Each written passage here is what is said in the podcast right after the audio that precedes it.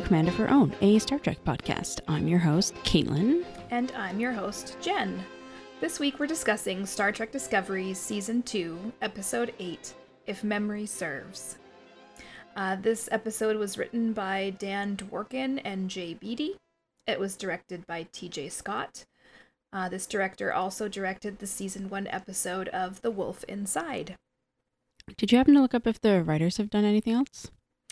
Uh, I did look stuff up, and I think it's blank because they haven't done anything else Star Trek. Like I think this is their Okay. first. That's what Um, the names didn't sound familiar, so that's that's what I thought. Mhm. All right. Well, Jenn, did you like this episode? I did like this episode. I liked it a whole lot. Good, good, good. How did you feel about this episode, Cait? I also enjoyed it. hmm I'm glad we got answers. hmm I recall that you said that getting the flashbacks as part of the memory thing with the Telosians Mm-hmm. was perhaps going to be disappointing. It's not how I would have preferred it, Mm-hmm. hmm just because I don't like it. Didn't why? Why did they need that? Why did they ask for that? Right. Like that. That's just so that we could see it. Right. You know. Mhm. Didn't. Uh, let's make you relive your childhood emotional trauma for our entertainment. For both both the Telosians and the audience. Yeah. Telosians? Tel- Whatever. Telosians, yeah. I think Telosians is correct. Yeah. well, I think I said Telosians the first time. Oh. Whatever. Either way, I, I, I like the scene was great. hmm The The mechanism was of getting there was stupid. Gotcha. Okay. But that's just me. hmm Shall we? Shall we just jump into the episode then? Start chatting. Yes. Let's just jump right in. Wait, first of all, most important question Mhm. that Michael does ask in the episode and nobody answers. Do you think the beard is working for Spock? I well, I like the look of Spock that this actor has going on. So, yes. Okay, good. I was just going to say that it's not a yes or no answer, but Yeah. And also like I'm trying to remember now if we see this actor as Spock without the beard. I hope we do. But like I think in this episode the only time we see him pre um institutional visit he's got like a face mask on cuz he's on the arctic planet. Right. So in my head it's just that, you know, he's he's in an institution and he's not shaving cuz Right. No, I don't think he's doing the beard on purpose. I just nobody answered the question. No, I know. It was it was a good question. I, I, I do think it is working for, for the actor. I don't know if Hmm. it's working for Spock. Well, it has been pointed out that, you know, Mirror Spock in the original series had the beard. Right. And so, you know, of course, people are like, ah, it's Mirror Spock. It's, you know, it's, which is silly. Um, What if it is and you just called it silly? I mean, I don't think it is either, but that would be hilarious if you. if this does turn out to be Mirror Spock somehow, Yeah. yes, yes, that would be hilarious. Okay, yeah, so good that we got that question out of the way right away. Okay. What do you want to talk about first? Like in terms of which storyline? Yes. Uh, I don't care. Whatever one. Jenn, I asked Yeah. you. Okay, let's start with the Spock storyline then, since Okay. since we're kind of the episode leads with it, and let's just dive right into that. Okay. How did you feel about what? So Spock's got his time and his memories and his mind all messed up by the Red Angel Mhm. by like mind melting with it. Is that what happened? I guess so. He mind melded with it, and then I guess he saw things in all different times, and that messed up his head, and his logic couldn't deal with it. That's how I interpreted all that. Not just that it showed him the future and that fucked him up, but that mind melding with it didn't. His brain couldn't handle that. Um, maybe. I mean, he says that it was human. Uh, that's the only additional piece of information we got on the Red Angel itself. That Right. it's human, and he sensed like despair. Was that what he said? Ooh, that I don't remember. Let me see if I wrote it specifically down. I don't see it on a quick perusal of my notes. Well, whatever. He went into But- the angel's mind, and then Mhm. after that, he was all fuzzy and weird. But Mhm. even still, when he was in the institution, no, wait, the institution was before the angel, right? Because then he broke out of the institution and then he tracked down the angel? I believe so. Right, okay. And then he got all timey-wimeyed. Yes. Okay. Okay, cool. And then eventually Amanda found him and Burnham and blah, blah, blah, blah, blah. Yes. And then he thought the Telosians could fix his brain. Do you think that that makes sense with what we knew about the. Okay. No, this was my major point with the writing in this episode is that, like, he, even in his, you know, his brain in distress, even still, he manages to have a plan to get to the Telosians. And he brings Burnham there because he Mhm. needed somebody whose timeline overlapped with his. And then by the Telosians having them go through these joint memories, then it was like, oh, bing, he's better. And I was like, wait, what? Well, I thought it was more that the Telosians shared his memories with, with, with Burnham, but they also just straightened out his mind. Like, I didn't think they were the same thing. Oh, you think that was just like happening in the background while Yeah. Burnham was like watching the memories? Yeah. Because why would that make sense? Yeah, no, that really was like confusing to me. I was like, how is this? even if even if the show meant it the weird way, I'm interpreting it the other way because that You're- like super doesn't make sense. You're just gonna headcanon the other way? Yeah, Yeah, just like pretend that Spock didn't say that he needed somebody who overlapped with his timeline for this. I can see where he needed somebody who knew him to work out where he needed to go and that sort of thing. Oh, okay, that would make sense because somebody like Amanda or Michael would be the people who would be most likely to figure out his code. Yeah, or if even if Pike had found him, I think that might have worked hmm. because he, they wouldn't have known the code, but maybe he would have recognized the They'd- backwards numbers or They'd both know. been to Talos together, yeah, so yeah. That's a good point. Okay, I'm I'm taking that head headcanon because the Because it doesn't, it doesn't. There's no sense. yeah. Okay, Um, but other than that, I mean, I liked how they handled going back there. yeah, and I liked that they had the the very sort of 60s alien sounds like like the plant sounds the that plant sounds. Yeah, I, I can't I can't uh, yeah. you know what I'm saying yeah Yeah. um they had the plants and i also really liked their choice for the intro scene to show the scenes from the cage yeah that was good um because that really means that like if you're a new discovery fan and you haven't been following all the previous star treks this is gonna get you caught up and all that so that was really good. Um i liked all the parts on the planet. I i liked that they updated the telosian look. That was fine. Mm-hmm, I liked- they were good. I liked the parts with vina. Yeah the actress was really good. Mm-hmm.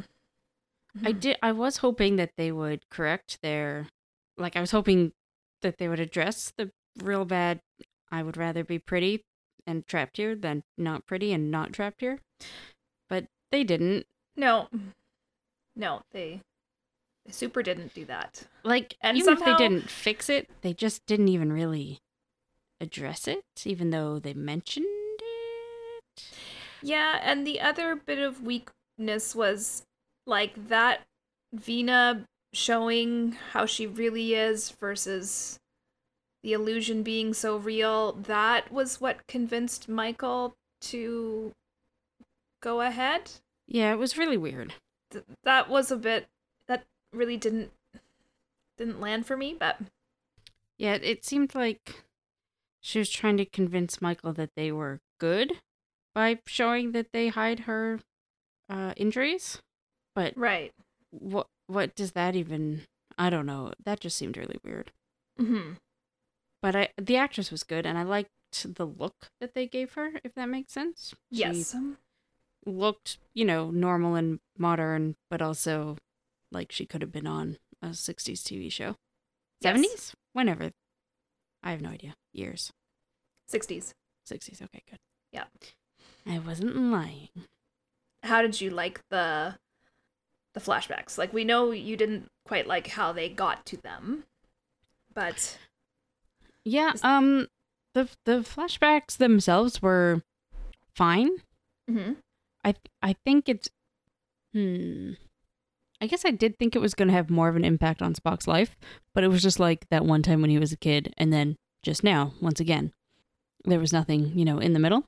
oh, for the when the red for the Red Angel stuff Yeah. you're talking about, yeah, Which I guess, you know, the more that they did, the more that they would have a possibility of messing with canon. So I can understand that, but I don't know. It just seemed random that it would come back now. right, But maybe that'll be answered later. right. But I don't know. Why would Spock remember or trust or I don't know. Hmm. I guess he didn't trust it. That's why he checked himself into a mental institution. And I mean, over the span of years as well, like thinking relative terms, Mhm. The Red Angels got involved with the people on Earth, like, you know, hundreds of years ago. Mm-hmm. And so the fact that there are even like two instances in Spock's lifetime is a, like a, a short time span. Like even though it was like once when he was a kid and once now as an adult, um, like that's like thirty years ish. Right. You so know? it does show that Spock and Michael are going to be involved in whatever the Angel's ultimate goal thing is. Yeah, and like the angels like showing him things from like hundreds of years in the future. I presumed. But now is the time when they can fix things. Yeah. So the angels' time span is is much larger. Hmm. So yeah. I'm very upset because, as I was saying before we started recording, I'm out of town this weekend, and I won't get to watch this week's episode until Sunday night, and I don't like that. I don't like that at all. unless unless our hotel has CBS and I can watch it. When oh, does it that'd air be cool. in the states? Thursday? Thursday in the states. Yeah. Maybe. Maybe. I'll keep my fingers and toes crossed for you. I appreciate that. Yeah. Now, what about? So we didn't learn much more than we already knew about the Red Angel stuff from the Mhm. flashbacks. Mhm. The only other thing we got was that Spock was, you know, pretty sure that it's human, and we got some scenes of the other things that it showed Spock, and that was really it. And then Mm-hmm. The other flashbacks from Michael, what did you think of those? Did the reveal of what Michael did to Spock live up to expectations? Yes and no. Okay. Like what? She, like I did kind of go, oh dear, when she called him. What was it like a a, a little Half-blood. half breed or something? half breed freak and. Yeah. you know, yeah, it it was pretty bad. Um, but it wasn't. But it was exactly what I was predicting. You know, Mhm. it was like she said something mean to her brother. That was obviously a lie. Even Spock says that when they're adults. He's like, "I knew you were lying," but it, it's, but he still couldn't, or maybe he didn't know then, but he knows now. But he's still like angry at her about it. It seems, and doesn't really want to rekindle their relationship. Or if he does, he's it's like really buried deep down, and he's not like acknowledging that that that's what he wants. Right. Yeah. Yeah. So I I did like it. It was it was a bit of a oh shit. You know, Mhm. when when she said that, it was very mean. But again, it wasn't anything more than what I was expecting. Okay. Yeah. Yeah. I see that. I see that. Um, on the one hand, I really liked those flashback scenes. Mhm. I really thought that the the child actors did a really good job Mm-hmm, and I really liked how it was cut back and forth between the child actors and then like the adult actors going back and forth. yeah, and I'm I'm pretty sure they had the adult Burnham say the really mean thing to the child Spock, and that Mhm. just like I know, and the, Mm. the emotion on the child Spock's face. Like I remember when I first saw the actor and he was like, you know, just being like bratty kid Mhm. without speaking, and I was like, I'm a little worried, but when he starts having lines, because you know.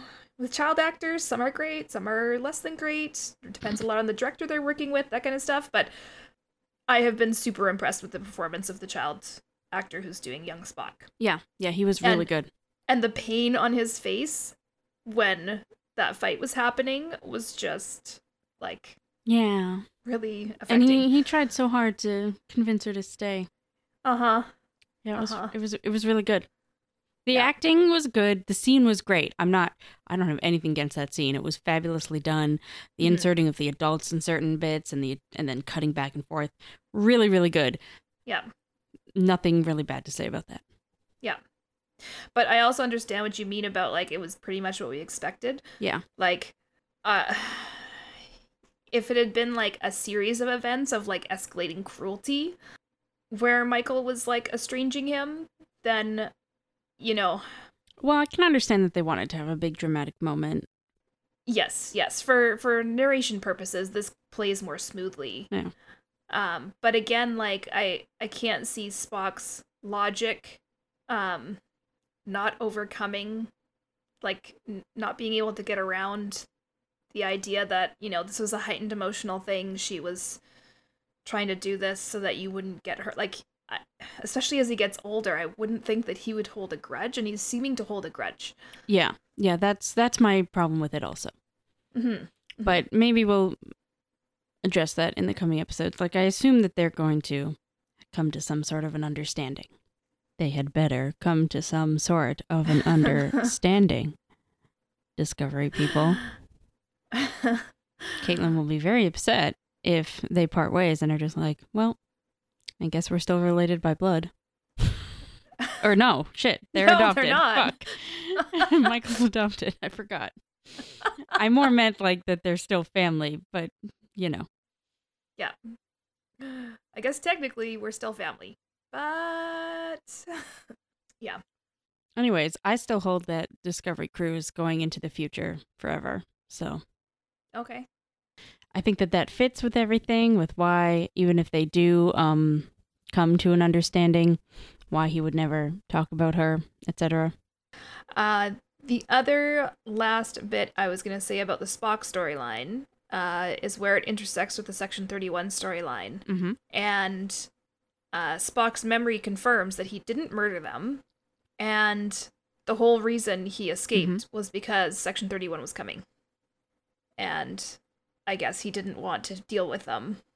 I did think it was a little bit still, or that Spock was still being overly emotional when Mike was like, So what exactly happened here? And he was all, You still think I might have murdered people?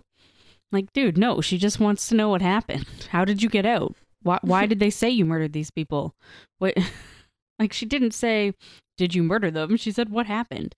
He was so sensitive. That's all I'm saying. He seems to have some emotional problems when um, dealing with his sister. Uh, yes, yes, he does. Which I mean is Um, fair. I just think, you know, for Spock, it's interesting. Yeah, it, this actually reminds me of like I had thought that they were going to use this to sort of uh bridge the emotionalness that he had in the cage Mm-hmm. to the more logical driven Spock that we see in the original series and beyond. Mm-hmm. I'm not quite sure that they're they're intending to do that. But I did think it was curious that they showed the scene where Spock smiles with the flowers in the flashback. And then this Spock is not really one that you would think would smile at some flowers. Well, even at the end when he's smiling and Pike calls him on it, and he's kind of like, Yeah. "Oh yeah, yeah, I am." Yeah, Maybe those were just some real special flowers. maybe. You touch them and you smile. Anything else really to say about that? I think we can talk more about when they, you know, get back to the ship and everything later. Yeah, yeah. Um, should we talk about that part next, like the Section 31 stuff, or the Stamets and Culber? Let's talk about Stamets and Culber. Okay, let's. So, well done, Star Trek. Mm-hmm. I think this is some of the best writing they have ever done dealing with trauma and post traumatic stress syndromes and um, not shying away from the real emotional impacts that happen when people go through horrific, life changing things. I agree. Mm-hmm. but I Mhm. don't. Something about it bothered me. I I I've been thinking about it, like, for a while now, and I I genuinely cannot put my finger on what. But for some reason, I sympathized more with Paul than I did with Culber.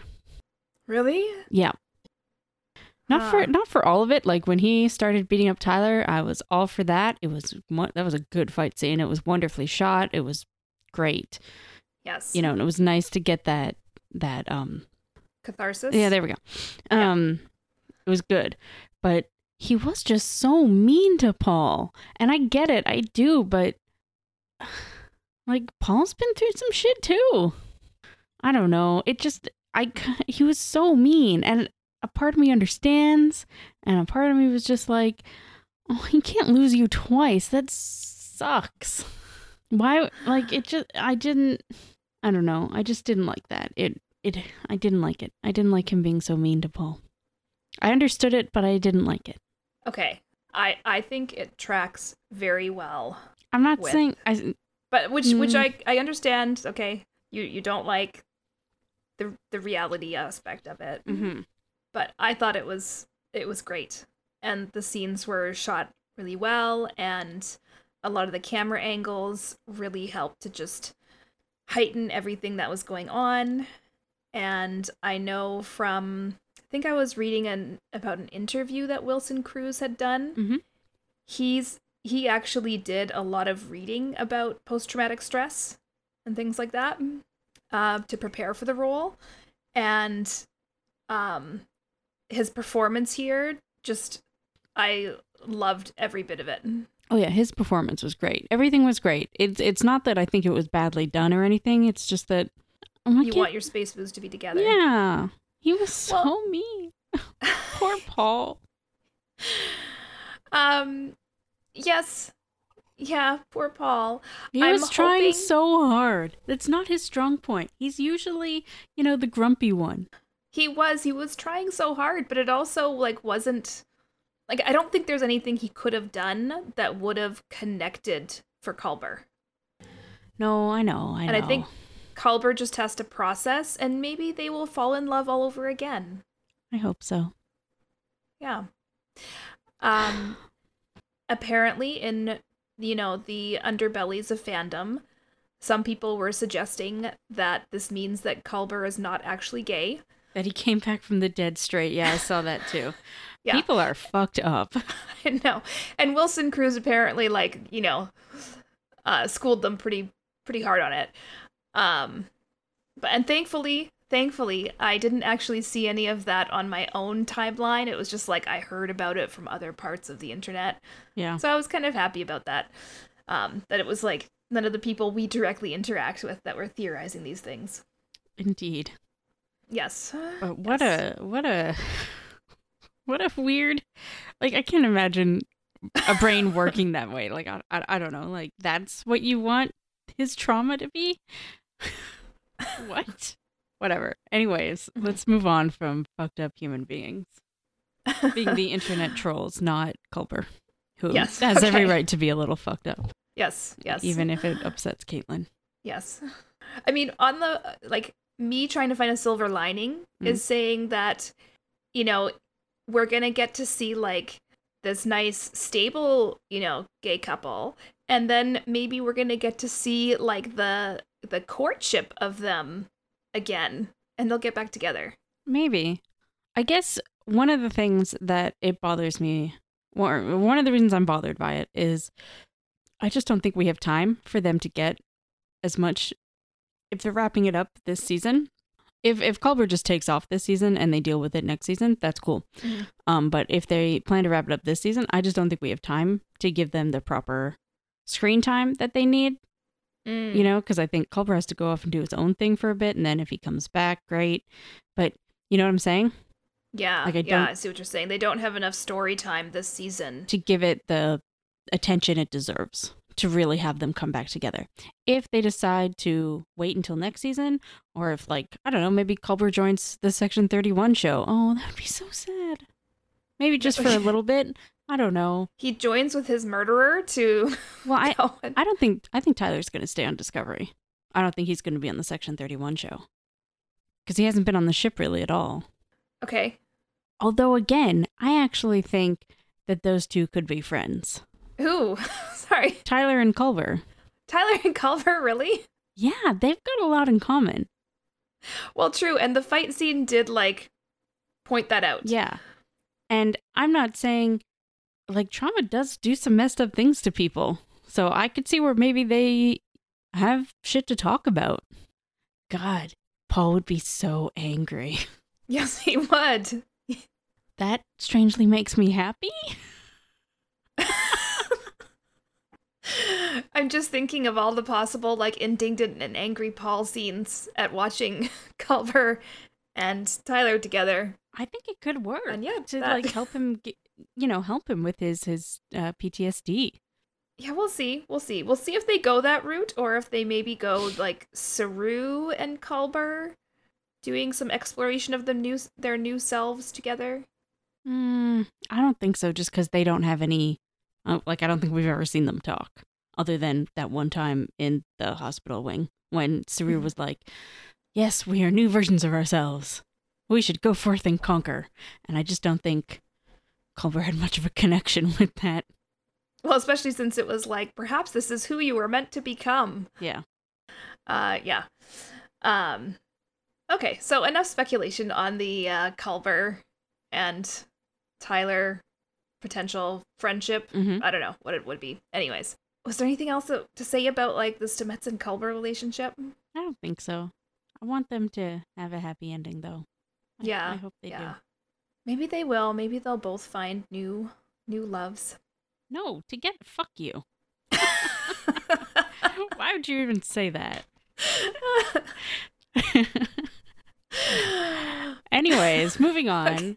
Um, running tally, still no Reno, but we had two good conversations between Pike and Saru, yes, we did. and they they felt good. I liked them both. They were good conversations that felt like it would happen between a captain and his first officer. hmm That's really all I have to say about that. Actually, I'm glad we got them. Yes. Still no Reno though. No Reno. Yeah, this episode was good for Saru in that it really highlighted that he is a different person than old Saru. Mm-hmm. Yes. Because old Saru would have been like trying to rein in the fight. Yeah. And I really liked that, you know, this version of Saru was like, this is cathartic, this is a fight that needs to happen. And I liked that on the meta level as well, that it was like, the fans would really want to see this fight. yeah. Absolutely. like, we need to see this. And, uh, and so let's just give them what they want. It was a really good scene. It was so good. It- oh, this whole episode was very beautifully shot. yes, yes, it was. and it had a lot of the the twisty camera angles but they didn't like punch you in the face like that one episode i forget what episode that was um so i appreciated that it wasn't like three different scenes that started upside down and then swung around to being right side up right, right. It was just interesting and different and they tried different things and it worked out for them I felt like it was a little full of those kinds of shots though. Um just that every like it seemed like there was a lot of them in this episode. maybe there was but again i just didn't like i noticed them for being good but i didn't feel like it was punching me in the face like um Right. I genuinely don't remember what episode that was. I think it was the first one with Section 31, but I could be wrong.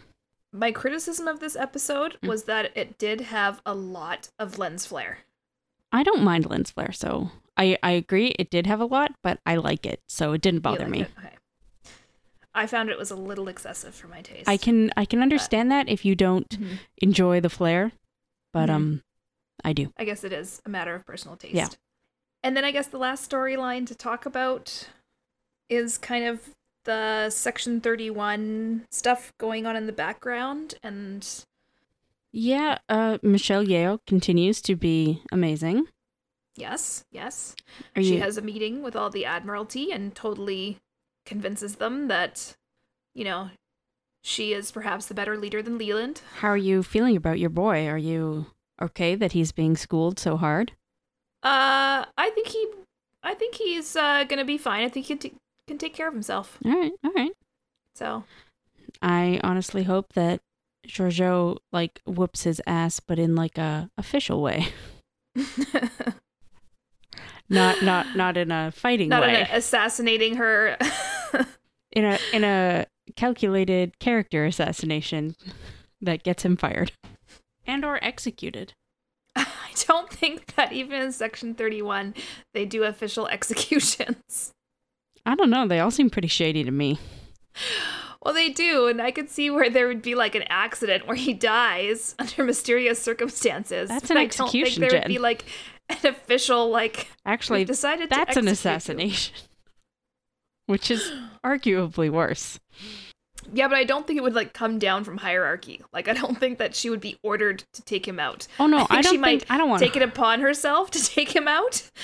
I don't want her to kill him. I want Section 31 to see that he is no longer around. But I want her to have arranged them to think that they need to do that. Anyways. Okay. I don't think I have a preference for how Leland dies.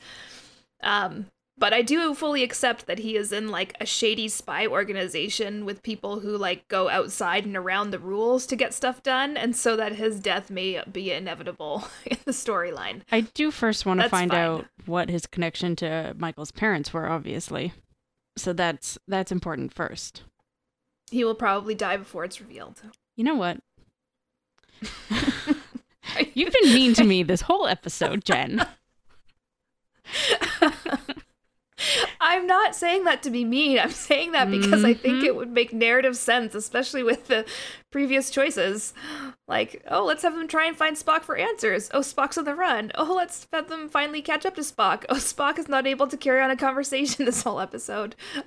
like, Yeah, okay. Well, it does seem very I mean, on brand for them to do reveal that. what he's done, and then without them having to catch him. Okay, You know, right. you know. Okay. So, uh, what else was happening with Section Thirty-One? Oh, yes, the whole thing with presumably Airiam sending them messages. Yes. I hate And that Airiam. because why would she be sending them messages, even if she has been taken over by a probe from the future? Okay, I don't think that she was sending Section 31 messages. Okay. I think she was sending out data for the, you know, sentient robots from the future that are coming to kill them, Uh huh. Uh huh. and that she just framed it so that it it looked like Tyler was sending them messages. Sure, but Section 31 was getting information on the ship. Uh, like, was n- like new things about where Discovery was going to be. Mm-hmm. So somebody was sending them messages. They might not have been getting messages. They might just have like been able to track them from other information. Like Discovery wasn't, you know, it's not a stealth ship. It doesn't have cloaking technology. Even when they say we're going here and then they, you know, turn very quietly on a new course, there's still ways to track a ship. I guess. So, Either way, I, I, I guess that would make more sense. Like, I it seemed to be implying that she was communicating directly with Section 31, which, even if she has been possessed or whatever, uh, I guess infected, I don't know, whatever. Um, it, it that just wouldn't make sense to me. Because how would something from the future know to, you know, time well, traveling except if they're if they're trying to if they're trying to stop Spock and Burnham from stopping their plan, I guess. then getting section 31 to take them out of the equation is rather efficient. I guess. I guess. Yeah, I guess they have future knowledge, so what do we know, right?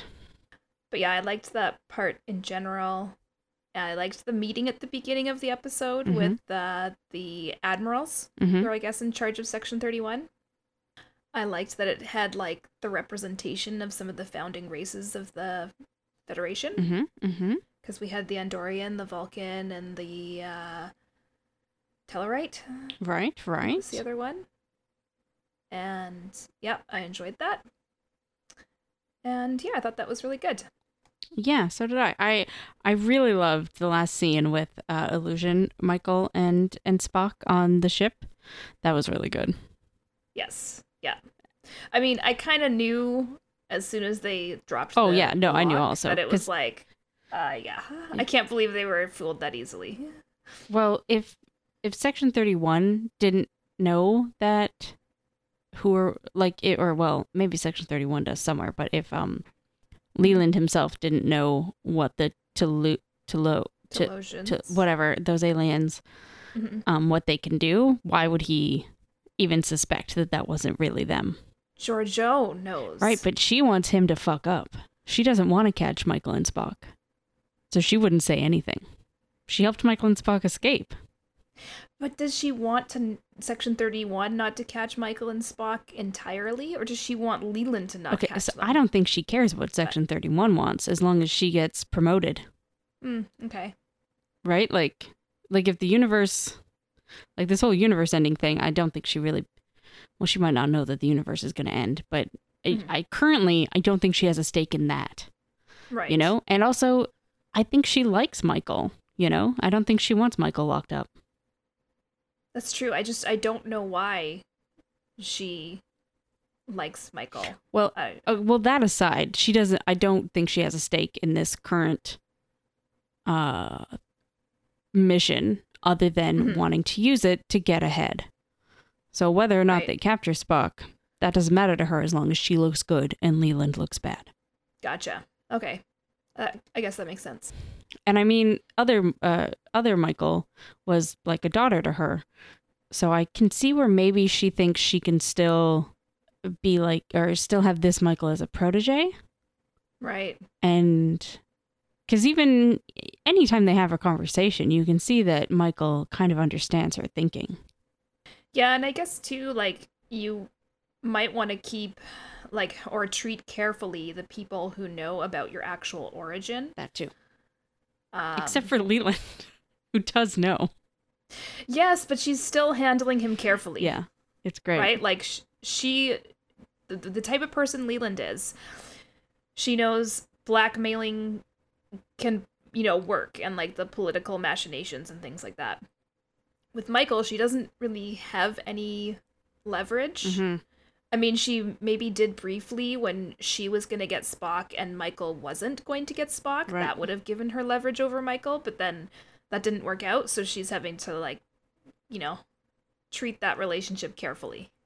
yeah but i anyway so that i really loved all that hmm And Georgiou also just continues to look amazing, hmm which is great. I love her outfit. hmm I don't think I have a single bad thing to say about Georgiou or Michelle Yeoh. Yeah, yeah. Uh, they both look really great. I think that's most of what I wanted to say about the meat of the episode. You have a new Red Angel theory! Exclamation point. yes. Are you ready for it? I am ready for it, Jenn. Okay, so the latest Red Angel theory I have read about online uh, is that it is future Georgiou. Interesting. Mm-hmm. I don't like that. Yeah, I didn't like the theory either. I just thought I had to share it. Not. I mean, if she weren't getting her own show, I could maybe get behind that. Right. But because she is, I that seems like it just wouldn't pan out. I also think that it's like my two favorite theories so far are the ones where it's not an actual crew member or person we have met, like it's a a human from the future. Um and then the other favorite theory is that it is the AI from Discovery. I really, really liked the AI from Discovery Theory too, but they'd have to do like Mm. extra, extra steps or whatever now to explain why Spock thinks it's human. Right, but it could be like Airiam. Oh yeah, no, no, no. I, I'm Right. not saying they can't do it. I'm just saying, yeah, Yeah, they'd have to have yeah. extra stuff now. Yeah. Also, speaking of Airiam, Mhm. I don't know that we've talked about this, and I personally hadn't even really noticed, but the actress changed from the beginning. From like last season, because I don't remember her at all last season. Okay, she was mostly just in the background. Yeah, that's But in this episode, when the spore drive fails and Tilly is in the engineering room, Yep. and there's the blonde crew member there, Yep. That actress was the original Airiam. oh and she had uh, um, a reaction to the makeup oh okay so they couldn't like and they only found out obviously Yeah. after she'd been cast and then you know they shoot some stuff and then they're like no no we can't right, gotcha. and so then they had to like recast the role and they were like we will find something else for like some other way for you to keep being in the show as a guest star i guess Oh well, that was nice of them. yeah yeah I I, I did not notice. Yeah, I hadn't noticed either I mean, there is quite a lot of prosthesis on the actor hmm and heavy makeup, so That sucks because that like as, as a you know a smaller actor that kind of takes away a whole line of acting that she could apply for. yeah, Audition is the word I was looking for. Audition for yes. So that's unfortunate for that actress, hmm but I'm glad they found a way to include her. Yeah, yeah. I did like how once they finally got back to the ship, Spock and Michael seemed to have come to an understanding. yes. I mean, I think I think they're both very capable of setting aside their personal feelings to, you know, do the mission. So what do you think? Next episode, will the beard still be there? I think so. Hmm, I kind of Uh. want him to shave it and be like, I am Spock, you know, next time. I think maybe at the end we might see that. Okay, that would make sense too. I can see that. Yeah. Yeah. Um, we have to address some of our listener questions, Cait. Oh, sure. I suppose. Yeah. Um, because Matthew Ma- at Matthew Vose on Twitter. First of all, he has a he had a really good thread. I retweeted it from our Twitter account as well, just about pointing out some of those camera angles and shots from this episode. mhm, mhm. And then he asked us um, if we think this episode would be a more perfect episode for before a mid-season break or after a mid-season break. Uh, after. Yes, I thought so too. What is your reasoning on it? Just it felt very conclusive at the end, and that's not how you want to leave a cliffhanger. Okay. Okay. See, my reasoning is completely different. Okay. My reasoning stems entirely from how this show opens. Sure. Oh, okay. Yeah, yeah, I understand that. Yep. With with all the 60s flashbacks coming back after a break, that is you know, you know, I was utterly delighted after a 1 week break. After like a longer break, I think I I would have enjoyed it just as much if not more. Yeah, I can. The whole episode felt like an opener. Yeah, yeah. Especially because, like we said with the last episode, it was kind of like build up Mhm. with no real answers. Yeah. So I think that then this episode comes in and we get a few answers, and- but it feels like we're. Although on the flip side, I could see where like this wraps up the let's find Spock storyline. So if they were going to split it, that would be a good place to wrap that up and then we come back with a well, let's save the universe storyline. But I, I still think it f- it felt more like an opener at the episode, but I can see where storyline wise you could do it the other way. Right, right. But yeah, as soon as he asked, I was like, I was like, yep, that would be the opener for me. I'm almost kind of convincing myself the other way around as I think about it, just because it I wonder if that's why Matthew was flip flopping it on it as well. Yeah. Because if you compare it with the season one uh, mid season closer, whatever, um, they did sort of wrap up the war storyline there. And then they left it on a cliffhanger, which this one doesn't do, but there was very obviously a completely different storyline in the second half. So Right. before the cliffhanger in season one, it was like a wrapped up situation, if memory serves, which is the name of this episode. yes, yes, it is. So, anyways, I don't know. I guess I just didn't answer Matthew's question. So there we go. Let's move on. Well, no, you you said that you were also flip flopping Yep. back and forth on it, basically. Did we want to speculate on where the next few shows are going to go? Well, like I said, our new storyline is looking like figuring out what the Red Angel wants them to do to save the universe, and Yes. also avoiding the Starfleet, not the Federation. Starfleet, Right. whatever. And the the next episodes are titled Project Daedalus, hmm The Red Angel, hmm and Perpetual Infinity. Right. And then after that, there's three more episodes to the season. So it sounds like we're going to be getting some good plot coming up. Yes. Yes. I mean, I've been disappointed before, so Yeah, I feel like the Culber and Stamets is going to be, you know, put on a shelf for a bit. yeah. maybe have a little bit of, you know, B storyline movement, maybe. But this is really going to get to the meat of this this growing crisis over the end of the universe. Which I am looking forward to. I love a good universe ending storyline.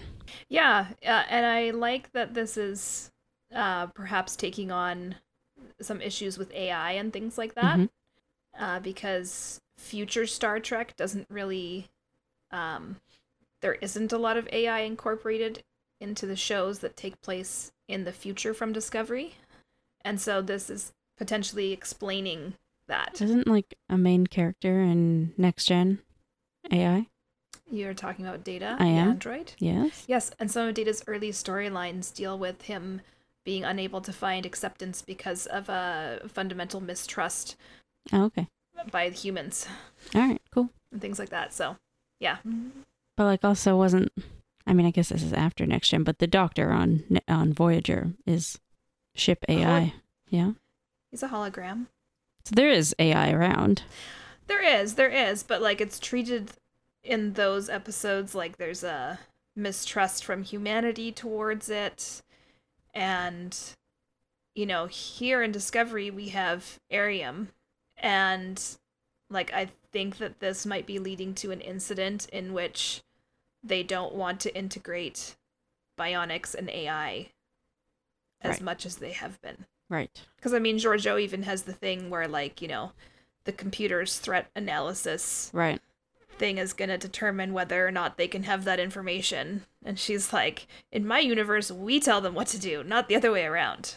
I am intrigued about what is going to happen next. And like I said before, sad that I will probably have to wait until Sunday to watch the next episode. But that's fine. That's Mhm. fine.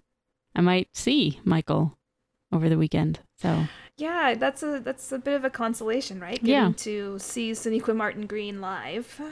yeah. is- I haven't gone through the whole schedule yet, so I don't know what panels she's on or what's happening. So, I don't know. But I might see her. Yeah, so Cait's going to Emerald City Comic Con. Yes, that's why I'm out of town. Yes. So poor Cait might miss a TV show. But I will be having a good time. Yes. Yes. So, do you have any recommendations this week, Jenn? I do have a recommendation this week. Okay, give it to me. I am going to recommend Minecraft. Interesting. At the beginning of the school year, the Minecraft craze sort of was swept into my household thanks to an older cousin in the family. Mm-hmm. And so my kids have been all about Minecraft. And so we are now all about Minecraft because my husband and I have been playing as well Mm-hmm. alongside them and as a little bit on our own. And then um even their grandparents are now well, the grandparents aren't playing Minecraft. The grandparents are letting them play Minecraft at their house and like you know watching and you know discussing the creations and getting involved in it Hmm. cool. so yeah that would be my recommendation there's it's it's basically like there's different ways to play it there's like one way that's like an open sandbox type of play called creative mode and then there's survival mode and there's even like adventures that you can download and like play through so that would be more like rpgs and things like that Mm-hmm. and then one of my sons is really getting engaged right now with um, trying to create things in the world for other people to like go through. Okay, cool. So w- one of the popular things in the Minecraft YouTube thing is like basically setting up what they call a parkour course mm-hmm. for people to run through. So like it's a challenge that you have to like run and like jump and go around obstacles and get up things and down things and that kind of a thing. So one of my sons is always trying to like build a parkour course that um, that he wants to make me or his brother or his dad like run through Right. and and just now he's seven so he's not super successful with always creating things that can actually be done Right. so he's had to like come up against some of that frustration of like, yeah, that's just not physically possible for us to do that. So you're going to have to like go back to the drawing board and redesign it cuz while you can imagine us doing it, that's different from us actually doing it. So it's been helping him like do that like you know planning and going back and redesigning and um just figuring out different ways to put challenges together and things like that. So it's been really good for him in that way. Hmm, that's good. So yeah. And then they just started discovering playing hide and seek inside Minecraft as well. Interesting. Which is good for um well, for for gaming skills because it, like one closes their eyes and counts and then the other takes their character somewhere in the game Mm-hmm. and then the other person opens their eyes and kind of has to use the clues that they can see on the other person's screen to figure out where they might be Mm-hmm. and go and find them. Which, if you've ever played like a competitive like uh, shooter game or something like that, Mm-hmm. being able to track where someone else is moving by keeping their screen in the corner of your eye um, means you can like ambush them or avoid them or things more successfully. So it's Interesting. good they're developing these skills. If you're planning to raise them as gamer kids, yes. Well, we're gamer family. yes, I know. If they ever want to successfully compete against my husband in like uh, any of the shooter games like GoldenEye, then they need to hone the skill. So, do you have any recommendations? Um, nothing terribly original. Just uh, I saw Captain Marvel this weekend, and it was fabulous. And you should all see it. That's all. Yes, I'm. I'm a little jealous of all the people seeing Captain Marvel. It was really good, Uh. and there's a really good cat character who does some Mhm. really good things. hmm hmm I've heard some really, really good things about it. I'm quite excited about it. It had some great '90s jokes and some great '90s music. Uh, yeah, the soundtrack particularly has me excited. Yeah, it was it was real good, and I we just we had a great time. Cool. I am not yet caught up on my Marvel movies, so we have to watch Black Panther next. Well, so you're, so you're not too far behind. No, no, we've been making a concerted effort to catch up, and I might actually see if we could watch that with the kids. Black Panther. Um, yeah, Okay. I don't I don't know your kids well enough to comment on whether I think they'd be okay with that. But from what you said about their reactions to How to Train Your Dragon, no. yeah, I think from what I know about the storyline, it might be a bit much, but for yeah. Anyways, we'll see. We'll see what we can do. All right, I think that that's it. I think so. We're starting to give some thought to what to do between seasons two and three on the podcast. So, if any of our listeners have feedback or suggestions on what sort of content they would like between seasons or no content between seasons, uh, please send us some of that either by email or by Twitter. You literally just asked them to tell us if they if they want us to shut up between seasons. just just FYI there. Yep. yep. I mean, we don't have to listen to them, it's our show. True. If they tell us to shut up and we want to keep talking, we just keep talking. Yes, that's fair. Um, and the other thing that occurred to me is that there are more Star Trek shows coming out. And what kind of content do people want to see about the new Star Trek shows? So uh, you can find us on Twitter at Command of Her Own. You can email us, uh, command of her own at gmail.com. And I have been getting kind of regular about posting some screenshots over on instagram.com slash a command of her own. And i'm doing this backwards but thank you for listening and please join us next week when we discuss discovery season 2 episode 9 project daedalus. Say goodbye Cait. Goodbye, Cait.